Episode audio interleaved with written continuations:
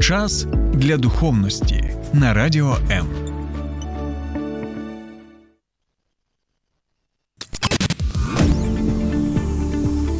Біблія під іншим кутом. Програма сторінками Біблії з пастором Сергієм Наколом. Вітаю, друзі! Чи ви знали, що найпоширенішим знаряддям вбивства є е, звичайний кухонний ніж? Так, я недавно про це дізнався, і цей факт показує, що дійсно навіть е, ті речі, які ми можемо купити в магазині, такі як таке. Просте знаряддя, так як кухонний ніж, воно може використовуватися саме як знаряддя, на жаль, вбивства, і багато крові лється саме завдяки тому, що ось таке просте знаряддя, яке ми використовуємо нібито для того, щоб приготувати їжу, у той же час використовується людьми для того, щоб вбивати один одного, та ще й вбивати рідних, близьких людей і навіть наших друзів. І сьогодні, знаєте, я не просто так згадав про ніж і не про ніж залізний, е, сталевий, який ми можемо використовувати, а про кам'яний ніж. Тому що сьогодні ми будемо. Розглядати одну з найзагадковіших історій у всій Біблії. Так, так. І ця найзагадковіша історія пов'язана з ножем, і не просто з металевим ножем, а з кам'яним ножем. І ми побачимо історії, в якій жінка в контексті сім'ї бере цей кам'яний ніж, проливається кров, а далі, а от далі ми і дізнаємося з вами, що трапилося, і взагалі, як цей кам'яний ніж як ця кров, і як усі ці згадкові події, які відбувалися саме в контексті сім'ї, стосуються і нас з вами, українців, у 21 столітті. Тому, друзі, я. Запрошую вас до обговорення цього загадкового тексту, бо ми сьогодні будемо розглядати четвертий розділ книги Вихід. І як я нагадую вам, що ми протягом ще місяця-двох будемо розглядати цю просто неймовірну і актуальну книгу.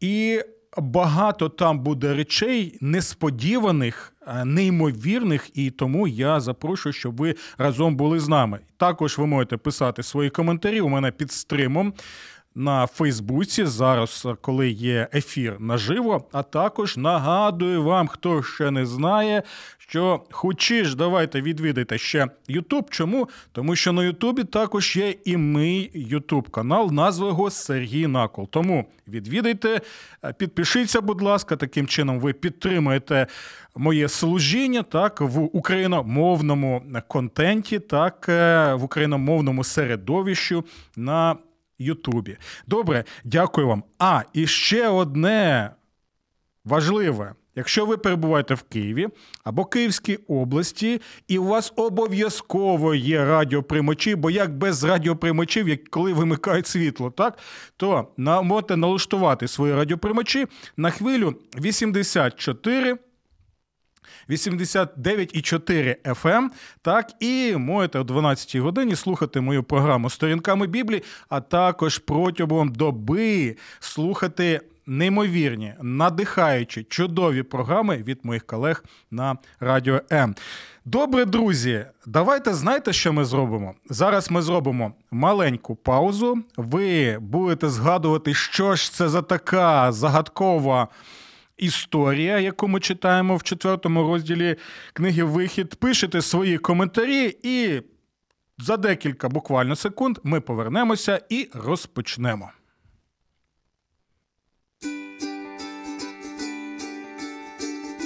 Слухай радіо М на fm ем хвилях. Київ 89 та 4 FM, ем. Запоріжжя 88 та 8 FM, ем.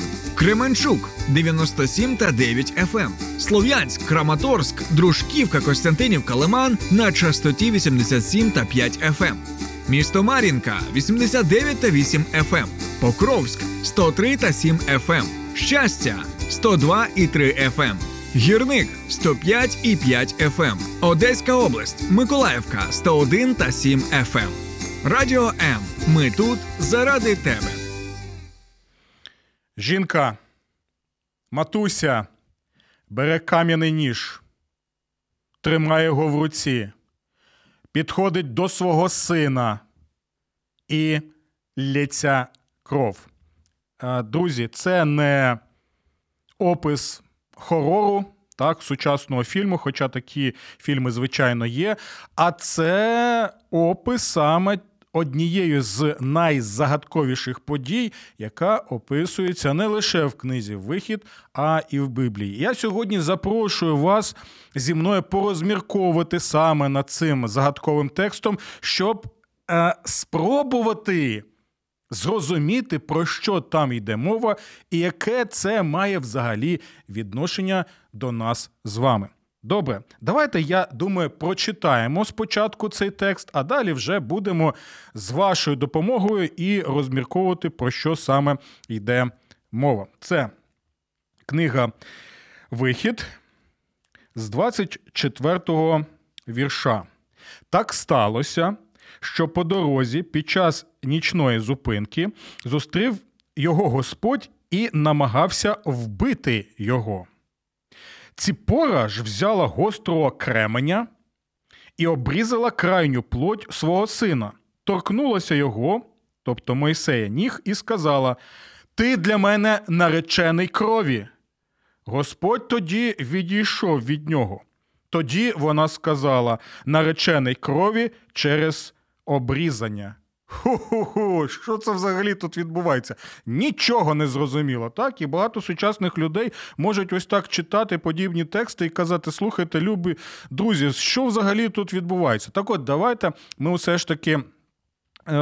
Спробуємо дізнатися про що йде мова. Ми знаємо так, що в четвертому розділі ми вже читали, і в попередніх програмах ми про це вже розповідали. Ми читаємо про те, що Господь закликав Мойсея для того, щоб він став лідером, і щоб через Мойсея і через групу інших лідерів, які складають собою таку, знаєте, команду, Господь визволить народ ізраїльський з єгипетського рабства. І, взагалі, книга Вихід, друзі, я хочу вам нагадати, як і вся Біблія, розповідає перш за все не про Мойсея, не про його команду, і навіть не про народ ізраїльський, і взагалі не про фараона гнобителя.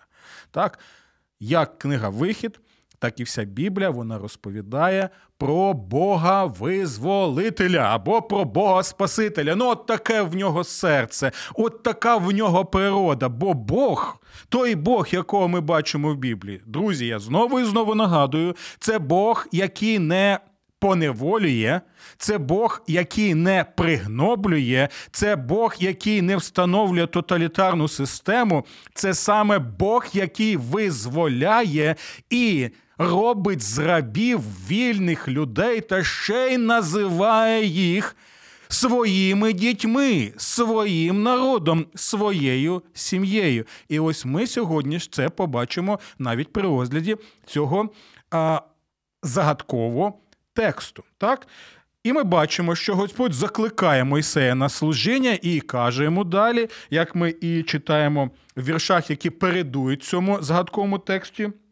Він каже йому наступне: іди, повертайся в Єгипет, бо повмирали всі ті люди, які загрожували твоєму життю. Де ще, до речі, ми можемо згадати, читаємо от подібні слова. Пам'ятаєте, те саме було, коли сім'я Господа Ісуса Христа вони знаходилися в іншій країні. Чому? Тому що вони були політично-релігійними дисидентами і біженцями, так бо Ісуса хотіли ліквідувати. Так, і ті самі слова ми чуємо, коли звертається вже. Е, Янгол до е, батька так е, Ісуса земного і каже, такі самі слова, що повмирали всі ті люди, які загрожували твоєму життю. Далі ми читаємо наступне: Мойсей взяв свою дружину і своїх дітей, посадив їх на осла і попрямував до єгипетського краю.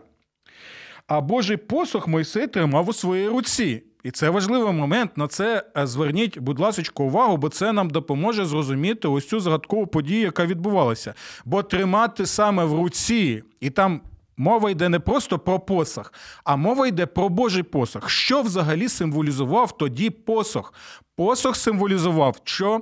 Владу. І коли Мойсей тримається за цей посох, тим самим він показує, що він, що він розуміє, що саме Бог делегує йому повноваження, що саме Бог його закликає, і що він наступні кроки буде робити, які скаже йому Бог. А що від нього потрібно було робити? Послух. Послух Богові. Почули це? бути слухняним, слухати, що скаже Господь. Бо до цього в четвертому розділі ми могли побачити теж важливий момент. Чому Господь розгнівався на Мойсея, як ми читаємо в цьому розділі? так?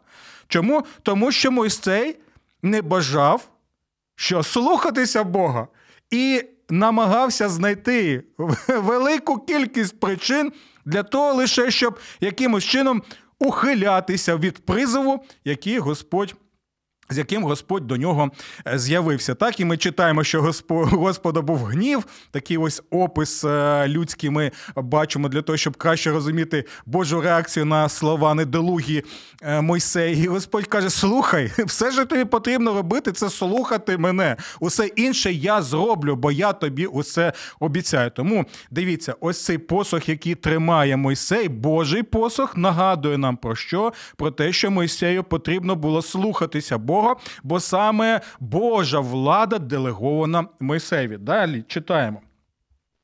Господь сказав Мойсеєві: ось ти виходиш і повернешся в Єгипет. Добре, зрозуміло. Дивись, щоб усі ознаки, які я дав тобі в руки, почули ці слова? Знову ми бачимо, що вся увага саме звернена на Бога, на те, що Бог сказав, на те, що Бог буде робити, на те, які ознаки або дива Бог буде робити через цього Мойсея. Чому?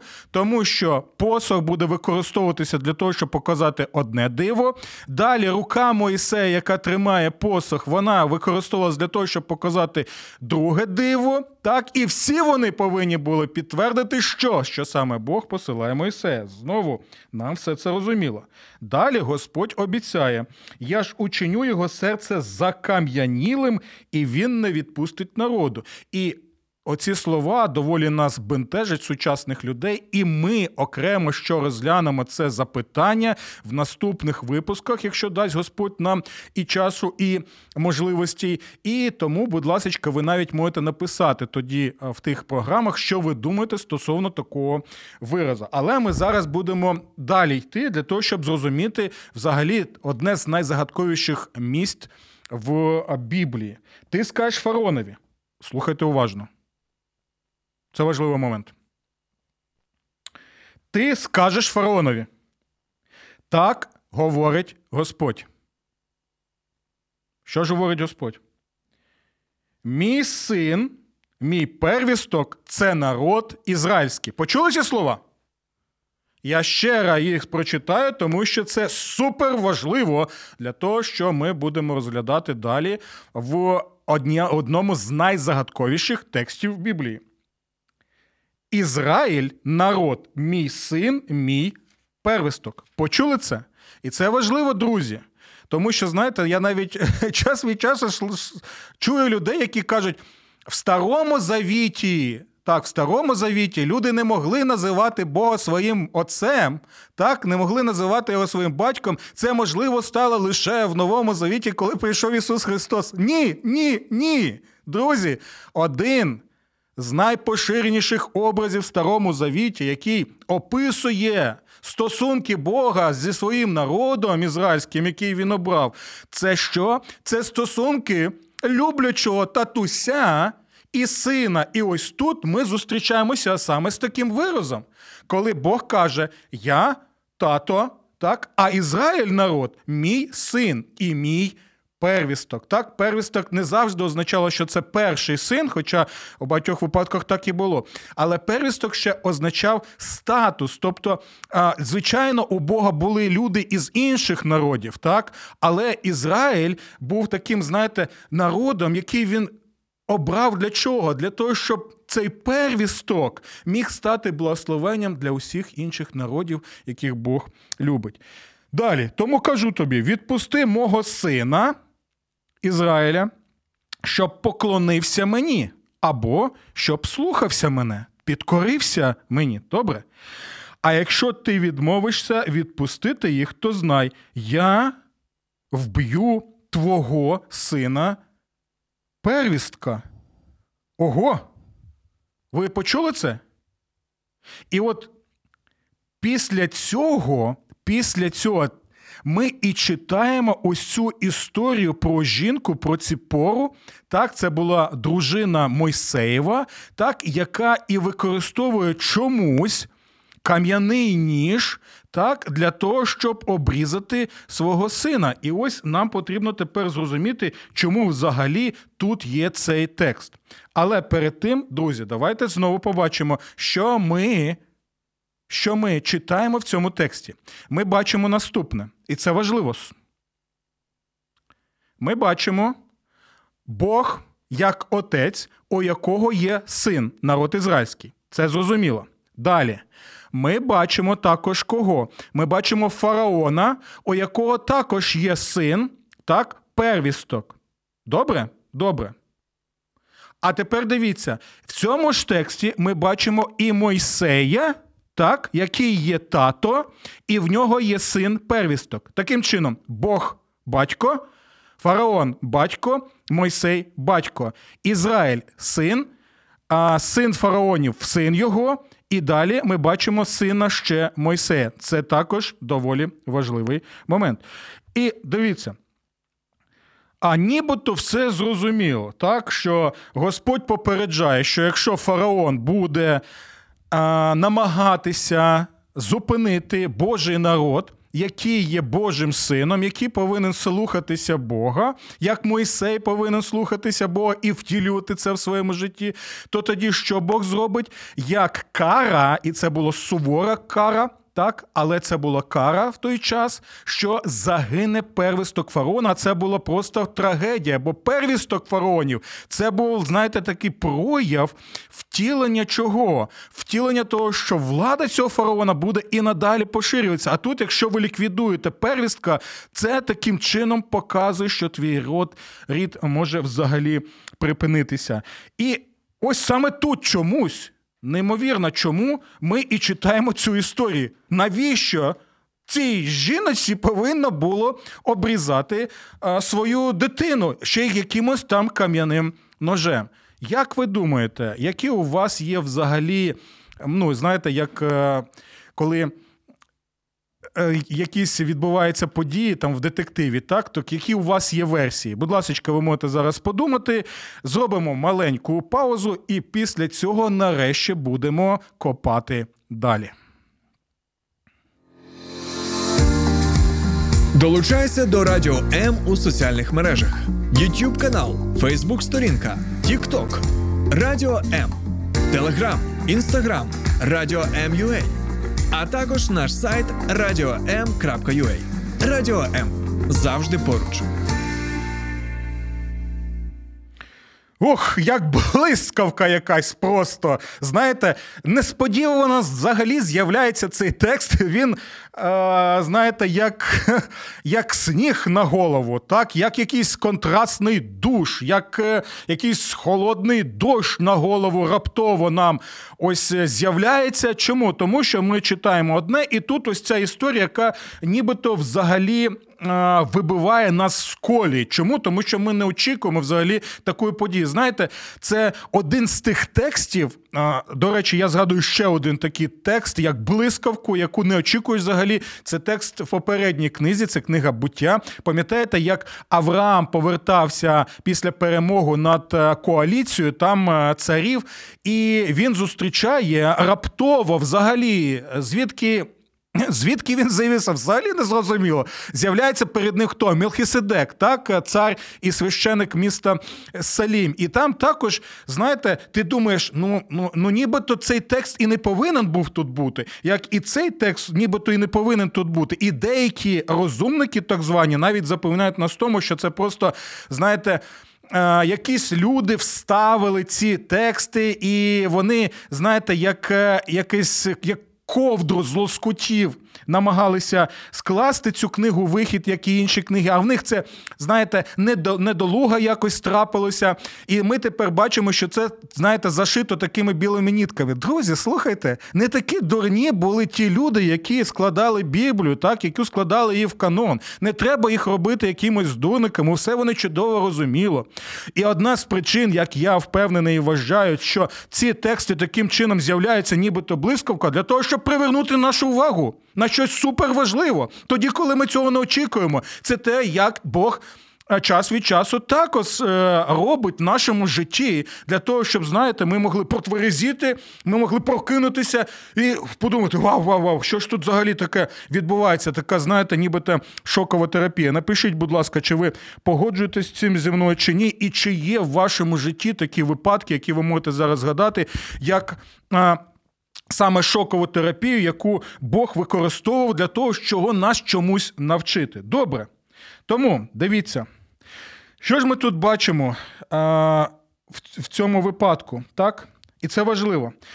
Давайте знову прочитаємо цей текст, щоб а, краще його зрозуміти після того, як ми все це пояснили. Ціпора ж взяла гостро кременя і обрізала крайню плоть свого сина, торкнулася його Моїсея ніг і сказала: Ти для мене наречений крові.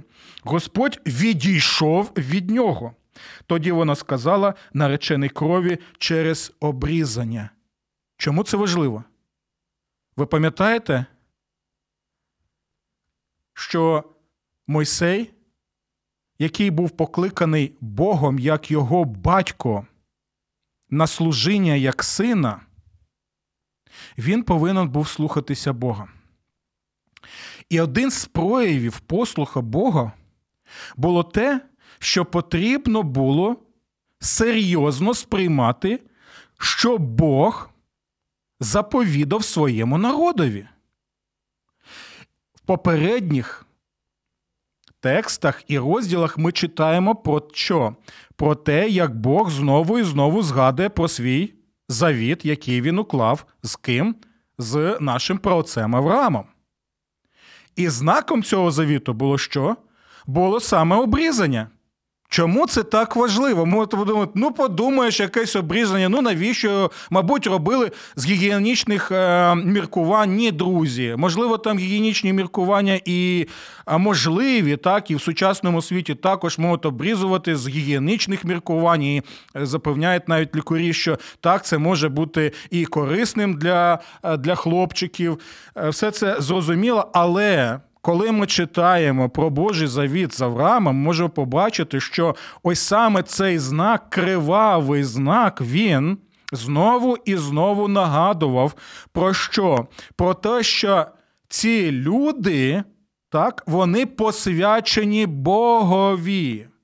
І вони посвячені Богові завдяки тому, що пролилася кров. Завдяки пролиттю крові Бог і уклав цей завіт і дав обіцянку Авраамові, що якщо я порушу цей завіт, то тоді нехай пролється моя кров кров самого Бога. Усе було настільки, друзі, серйозно. так? І яка була заповідь? Заповідь була та, що кожен хлопчик, так, який був представником свого роду, він повинен був бути обрізаний, і таким чином це символізувало і показувало, і нагадувало хлопчикам і чоловікам, що ти посвячений саме Богові. І, друзі, це не був просто знак, знаєте, етнічної такої приналежності. Ізраїльському народові, так? Ні. Тому що цей знак він повинен був відображати про те, що каже пророк Мойсей, що в п'ятикнижі Мойсеєві, або як ми, нам вона відома, як Тора. Про що вчить пророк Мойсей? Він вчить про що? Про обрізання чого? Про обрізання серця. Таким чином, коли робили обрізання. Ось це крайньої плоті у хлопчиків, і таким чином це було нагадування про що? Що як обрізується твоя крайня плоть, так і повинно бути твоє обрізане серце. Що це означає обрізане серце? Що операцію на серці робити? Чи що? До кардіолога звертатися? Та ні. Це образ, який показує, що? Що я своїм серцем належу моєму Богові, що я цим серцем його люблю, що я хочу слухатися його, бо він мій татусь, який дбає про мене, він мій татко. Який хоче благословити нас, усе, що нам потрібно, це що? Любити свого татуся і слухатися його, бо він нічого поганого жодним чином тобі не порадить. Розумієте? І тепер дивіться, ось ця ситуація. Бог закликає Мойсея на служіння, щоб він вірно служив Богові. І щоб закликав народ, який сам Бог називає своїм сином, щоб цей народ що слухав Бога. Але в чому проблема? Проблема в чому? в тому, що спочатку Мойсей взагалі не хоче служити, а ще наступне він просто ігнорував, ігнорував Ось цю заповідь важливу обрізати свого сина, щоб показати, що він і його діти вони також бажають слухатися Господа і бажають служити йому і любити його всім серцем. І ось чому ми читаємо, що якраз напередодні, як він повинен був вже повернутися до Єгипту і починати це служіння, так? Ми можемо побачити, що Господь намагається що зробити? Господь намагається вбити. Невідомо точно в тексті, чи Мойсея, чи його сина первістка, так? Це вже не так важливо, як те, що ми бачимо. А, Саме жінка, його дружина, це пора, вона хопає цей е, ніж кам'яний. Це був такий, знаєте, ритуальний, мабуть, е, ніж.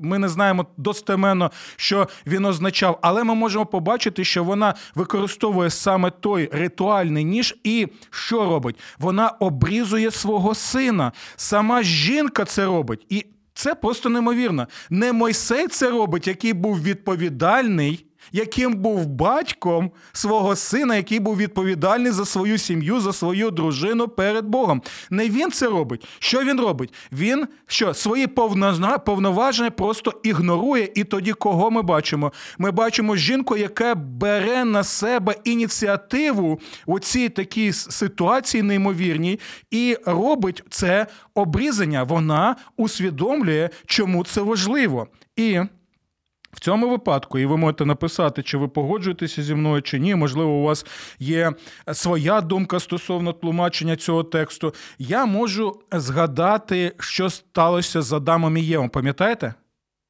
Пам'ятаєте, Адам також був відповідальний за свою сім'ю. Він був чоловіком, якому Бог делегував повноваження бути що? Бути головним своєї сім'ї, турбуватися за свою дружину, піклуватися за неї і проявляти ініціативу. Так, це те, чого закликає Бог і наш зараз, чоловіків, і в наш час, щоб не було стільки трагічних наслідків е, в стосунках з е, жінками, в стосунках в родинах, в стосунках в сім'ях, так з дружинами тощо. Але ми можемо побачити, що Адам що не проявляв ініціативу ініціативу, і що він можна сказати відійшов в сторону, і замість того, щоб схопити цього змія за хвіст і сказати: Слухай, ну давай спілкуйся зі мною, а не з моєю дружиною. Так він просто мовчав. І дружина тоді що вона ініціативу проявила, і ми знаємо, які були наслідки, а саме е, гріхопадіння. А тут ми можемо побачити а, усе так в інший бік. Так? Чому в інший бік? Тому що у цьому випадку ми можемо побачити, що Мойсій.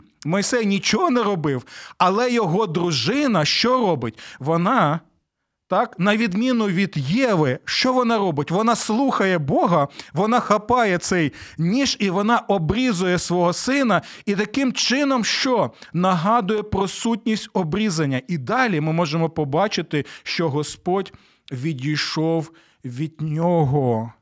Таким чином, Бог використав цю шокову терапію, якщо можна так сказати, для того, щоб нагадати Мойсеєві про свій заповіт який був втілений буквально в обрізанні та крайньої плоті, і показав, наскільки серйозно потрібно ставитися до цього Бога, який закликає тебе на служіння. Бо таким чином він показав свою любов і милосердя, милосердя до Мойсея і до його сина, і до його родини. Милосердя також він показав і до народу ізраїльського, якого він називає також своїм улюбленим сином. Але в той же час він далі, і про що ми будемо з вами ще е, спілкуватися, він показує справедливість у відношенні до фараона і його сина, і до єгипетського друзі народу. Чому це так важливо? Оця кров, так? Кров, яка зупинила Бога. Бо це одразу нагадує нам про ті події, які відбуваються трошечки далі. так? І що це е, за події?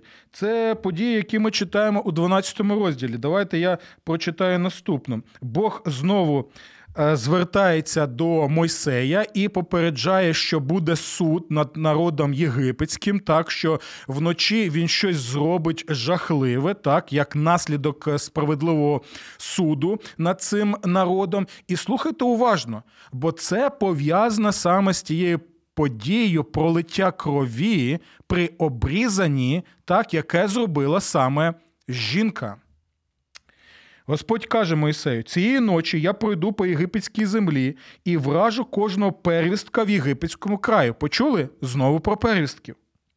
Від людини до тварини, і здійсню суд над усіма єгипетськими богами, бо я Господь живий. І слухайте уважно. А кров на одвірках осель, у яких перебуваєте, ви будете ознакою. Я побачу кров і омину вас не буде серед вас згубної пошесті, коли уражатиму єгипетську землю. А що ж це була за кров на одвірках е, осель? На дерев'яних одвірках осель? Це була кров агнця, ягнятка жертовного.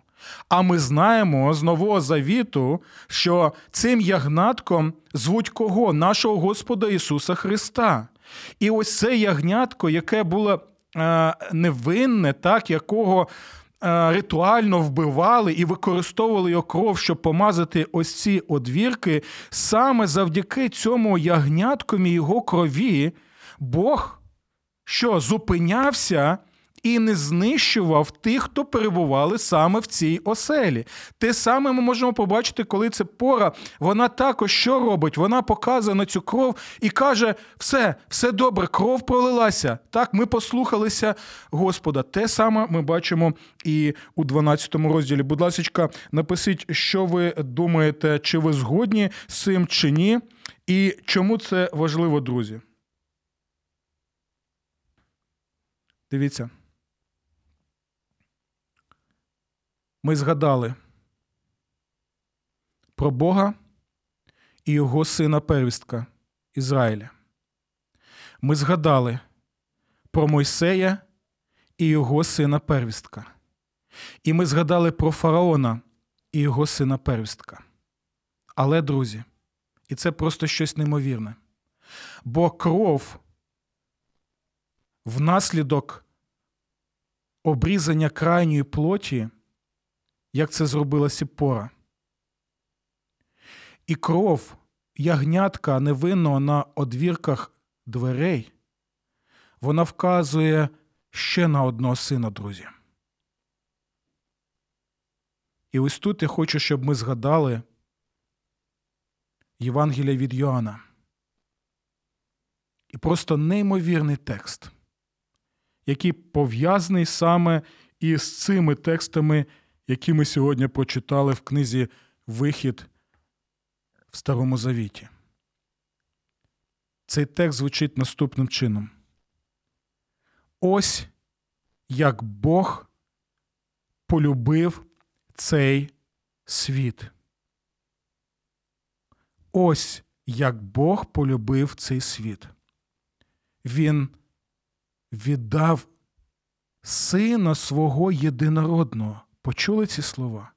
Він віддав Сина свого єдинородного, Господа Ісуса Христа, щоб кожен, хто вірує в Нього або вірою покладається на нього і слухає Його, не загинув. Не загинув як народ Божий в Єгипті, бо на чому? На одвірках була кров ягнятка, і не загинув, як міг загинути Мойсей або його син, і завдяки цьому обрізанню пролиттю крові цього не сталося.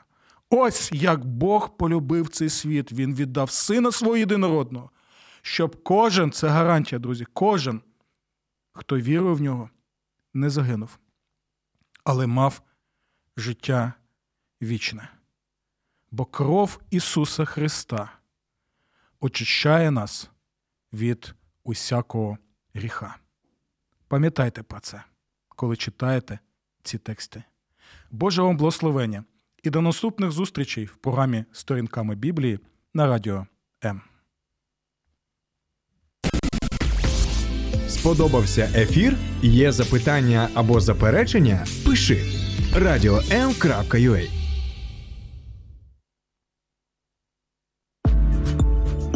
Час для духовності на радіо М.